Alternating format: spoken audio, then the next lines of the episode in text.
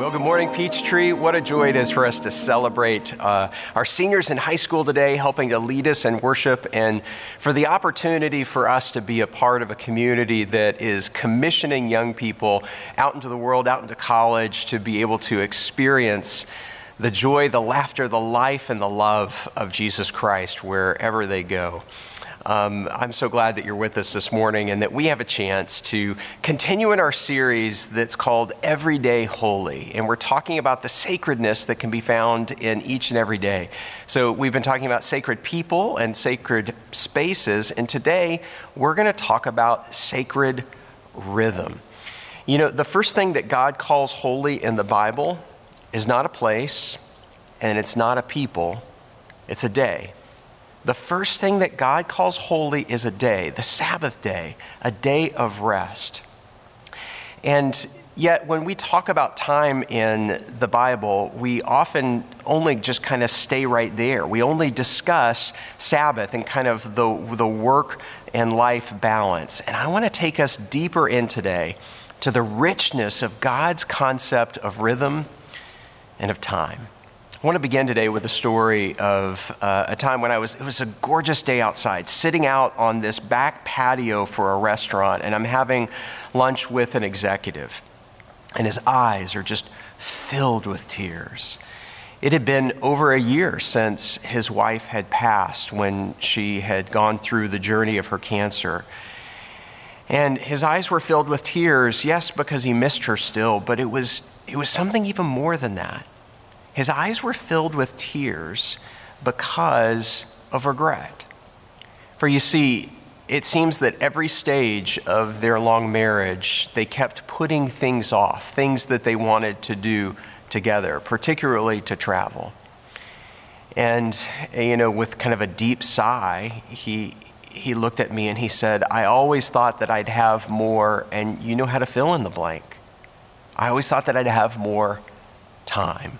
They thought that they would have more time together. And so uh, it's what Ellen Vaughn refers to as a when then syndrome. When the kids graduate from college, then we'll do that. When we've paid off the mortgage, then we'll do that. When we retire, then we'll do that. We have this tendency to continue to just keep putting off what might be important until some, tor- some kind of fictitious future date. And as a result, sometimes it never happens because we presume that we have time that we don't really have. You and I are the kind of people who are supposed to live in eternity. And in the midst of that eternity, our concept of time should be different from that of the rest of the world. Everybody in the world talks about how they're frustrated with not having enough time. And we can either deny it, we can either try to manage it, or we can try to manipulate it. And yet, there's another way to experience time. I love how Dallas Willard puts it like this He says, If you knew you'd die today, do you know where you'd go? Is a good question. It's the classic evangelical question. But the better question is if you knew you could live forever, what kind of life would you want to lead? In other words, our introduction into eternity is not just about how long life will last, but what kind of life will we live in the midst of it. And so we're going to invite one of our seniors to share today's scripture. It's a beautiful psalm from the Old Testament. It is Psalm 90. So let's hear and listen to the word of the Lord. Please join me in reading Psalm 90. Lord, you have been our dwelling place throughout all generations. Before the mountains were born, or you brought forth the whole world from everlasting to everlasting, you are God. You turn people back to dust, saying, Return to dust, you mortals.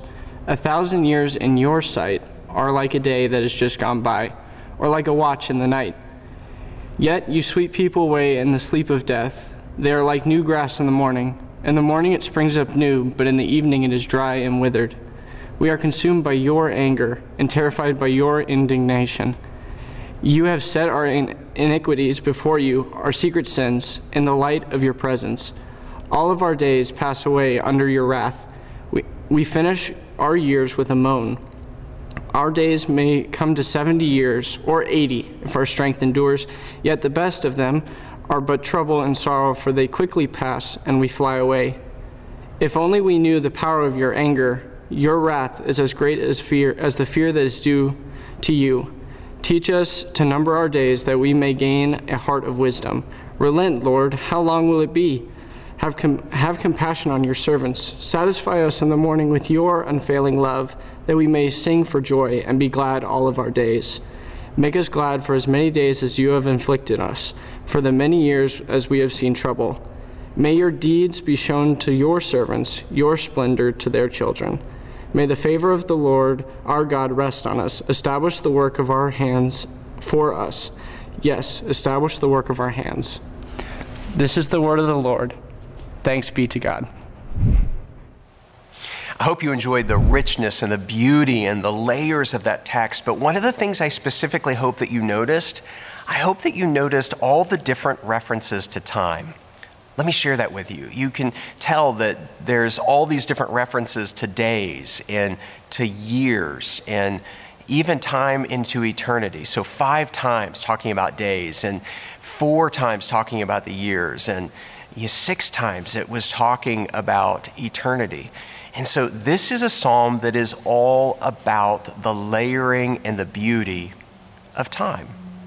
Now, in the midst of that, this psalm is different from almost every other psalm in the Old Testament because of how old it is. This psalm is attributed to Moses. In other words, this psalm is probably 500 years older than most of the psalms that we have in the Bible that come to us, the vast majority of which from King David. And so today, I want us to get beyond just talking about Sabbath keeping with regards to time I want us to enter into this incredibly rich, deep text and discover a different way to live. How you open your day, how you order your day, how you close your day, and how you count your day. And so, first, let's talk about how you open your day. And let's begin with the question What's the first thing that you think you do when you wake up in the morning?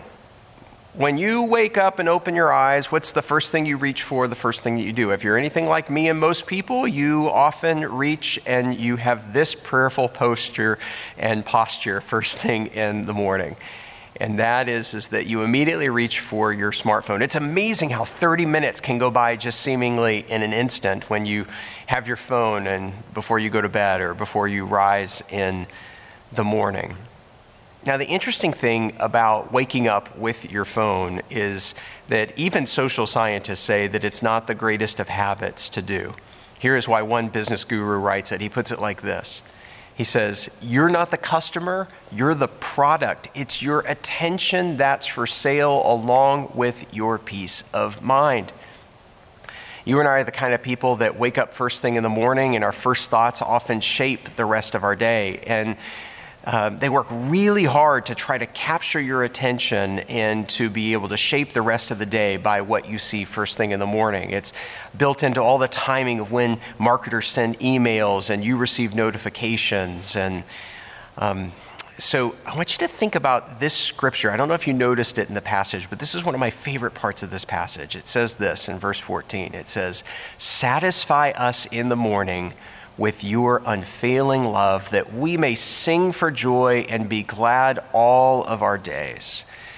Joy and gladness is available to us throughout the day, and it starts with that satisfaction of something that comes first thing in the morning. Satisfy us in the morning with your unfailing love. Notice that this text does not say, satisfy us in the morning with a dopamine hit of finding and discovering something new on your smartphone, or satisfy us in the morning with reading an article that confirms already what you believe about the world.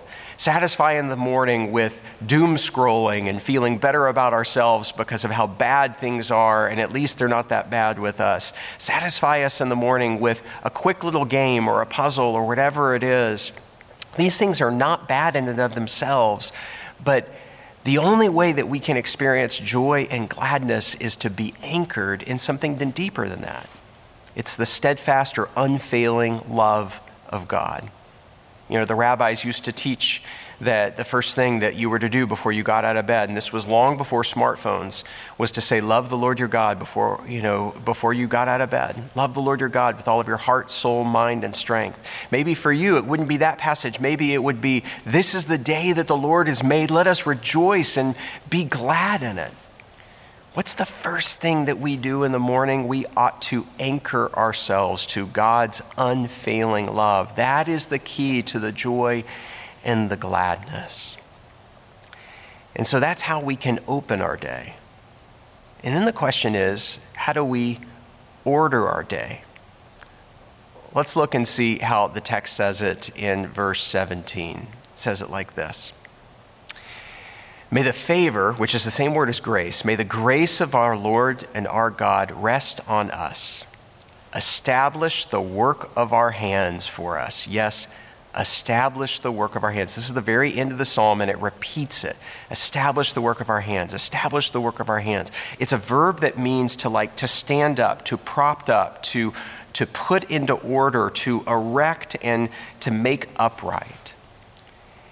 What the psalmist is praying about is can the work of my hands be something that actually endures?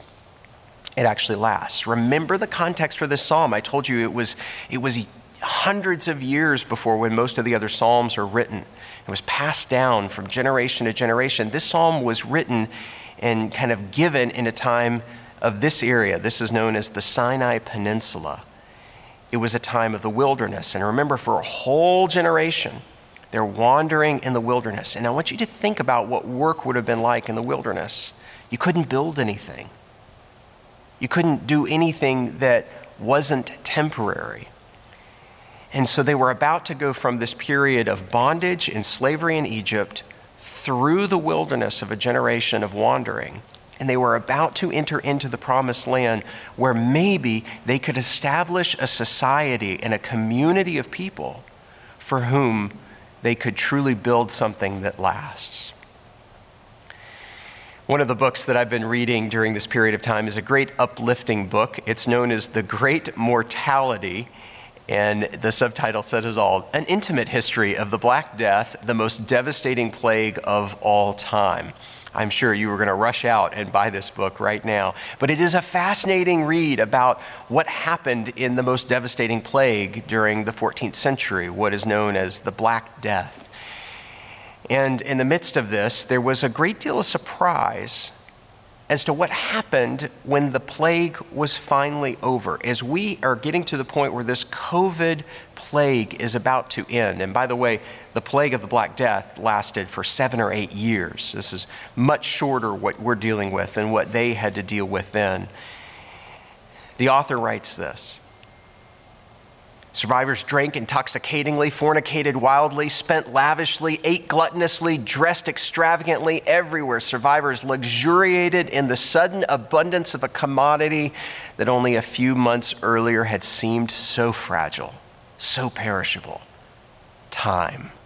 Wonderful, glorious, infinite time. And so one of the observers from that time wrote this.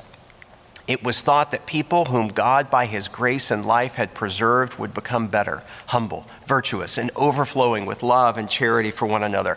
But the opposite happened. Men gave themselves over to disorder. And so the conclusion of the author at the end of the Black Death was this the one thing even the Black Death could not change was human nature. Here they were about to give their freedom. Here they were about to receive new life and the gift of time that had been so elusive to all of them, watching so many people die. And how did they respond to that? They didn't respond to that with goodness, but with disorder. They responded by giving their lives over to things that weren't really going to last. When the Bible says, establish the work of your hands, it is a prayer that what we do with our lives will really matter, that it will last. And so the Bible's primary concern is not time management, it's how we will orient our time around a godly kind of life.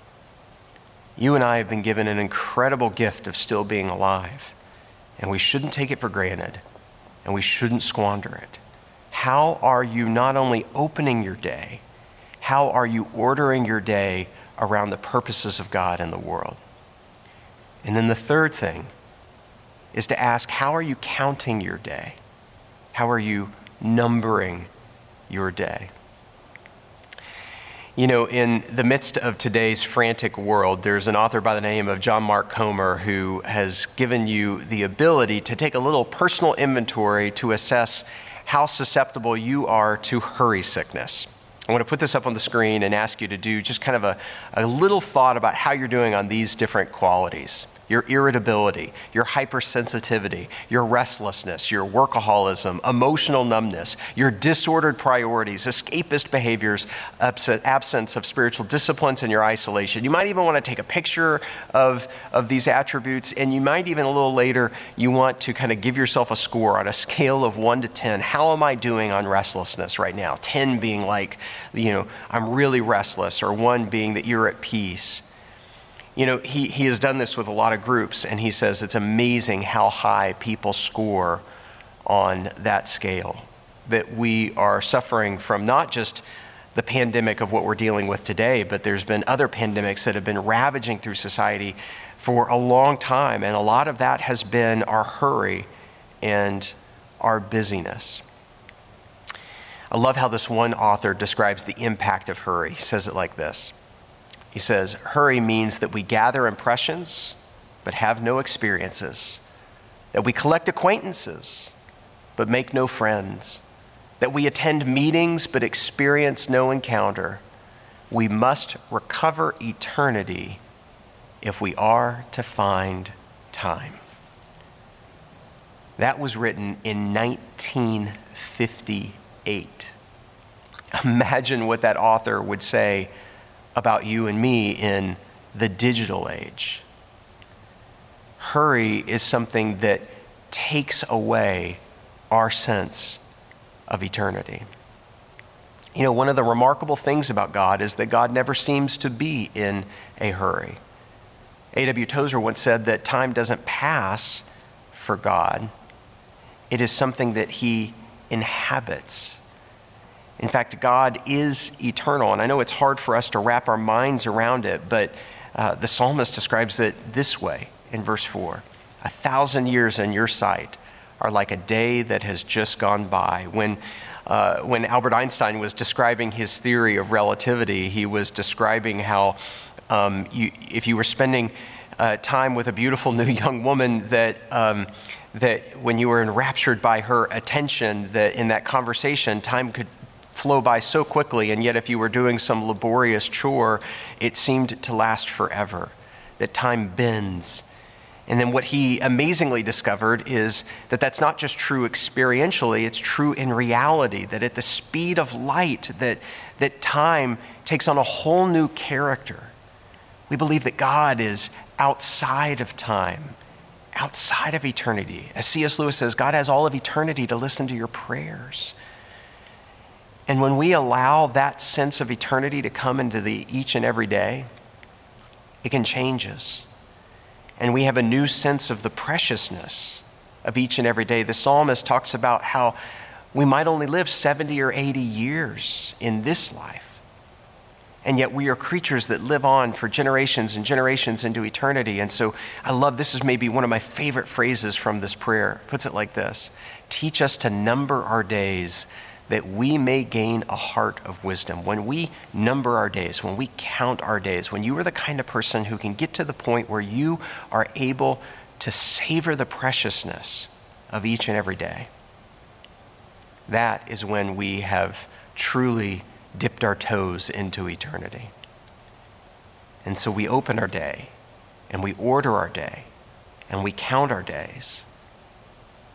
And according to the psalm, one of the most important things to do is to close your day. It's a true story of a woman who's a priest in the Anglican tradition. Her name is Tish Harrison Warren. And Tish was pregnant, and they were at a dinner party with some friends over at their house when all of a sudden she started to hemorrhage. She was rushed to the hospital and she knew that things were really bad. And so she turned to her husband and she said, I want to say Compline. Can we say our evening prayers? Here was a woman who had prayed every single night the same prayer from the Book of Common Prayer. This is how that prayer goes Keep watch, dear Lord, with those who work or watch or weep this night, and give your angels charge over those who sleep. Tend the sick, Lord Christ. Give rest to the weary. Bless the dying. Soothe the suffering. Pity the afflicted. Shield the joyous. And all for your love's sake. Amen. In that moment of crisis, she wanted to lean on the prayer that she had said each evening as she had prayed for God to keep watch over the world, asking God now to keep watch over her and her child. I want to show you a picture of a friend. His name is Rick Muchow.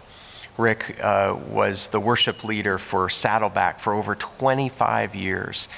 And Rick's son was Brandon, who was uh, our worship leader at my previous church in California. And so Rick would often lead with his son Brandon, and he would often come. And when Brandon was on vacation, he would lead for him. It was a challenging season in Rick's life when uh, he ended up leaving Saddleback Church because the church wanted to get younger and felt like that he was kind of past his prime. And it wasn't long after that transition that Rick was also diagnosed with a rare and aggressive form of brain cancer. The amazing thing to me is that through all the conversations I had with Rick after his difficult departure from Saddleback, as well as as the midst of his disease, there never seemed to be an ounce of bitterness in his soul. You know, when you hung out with Rick, his joy, his attention was fully given to you. Borrowing a musical analogy, I would say we were hanging out with Rick. It felt like he was on a different metronome, a different rhythm. It's almost as if he was tuned into eternity. And I think he really was. That he didn't just sing about songs of eternity, he inhabited them. Rick wrote a song where he said, I will praise you, Father God, for your love and your faithfulness. I will praise you. I will praise you. I will praise you in the midst of the storm.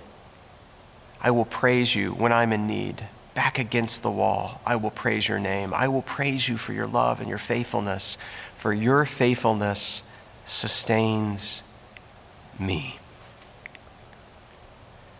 The eternal nature of God, God's incredible quality of being from generation to generation. That is what kept Rick anchored. This last week, Rick Muchow went to be with the Lord and graduated to the church triumphant. Not before he met his newest grandbaby. And I believe that when Rick entered into the church triumphant, he was already calibrated with the rhythms of eternity. And because of that, he didn't just wait to get to heaven in order to dwell with God that he had started to dwell with God here on earth. Here is how Psalm 90 opens Lord, you have been our dwelling place throughout all generations. Before the mountains were born, you brought forth the whole world. From everlasting to everlasting, you are God. God is from everlasting to everlasting. Do you dwell there with him? He invites you to do so. And you don't have to wait till you die or till you're in the midst of a crisis. You can start now. And so let me ask you, let me put a recap of what we've talked about today. On Psalm 90, do you need to do something different to open your day, to order your day? To count your day or to close your day? Is there some little change where you can not only think about if I were to die to today, where I know where I would go, but that if I knew I could live forever, what kind of life would I want to lead? This is the invitation to eternal living. This is a whole new concept of time to be reoriented to the rhythms of God's grace, and that His unfailing love, His steadfast love, is what enables us to be able to inhabit the space that He has given to us. And so you don't have to be frustrated or feel like that you're always running out of time. You've got plenty of it as long as you're living for eternity with Him. Let's pray. Thank you, God, for a mind bending, paradigm busting new way of thinking about the way that we have our days.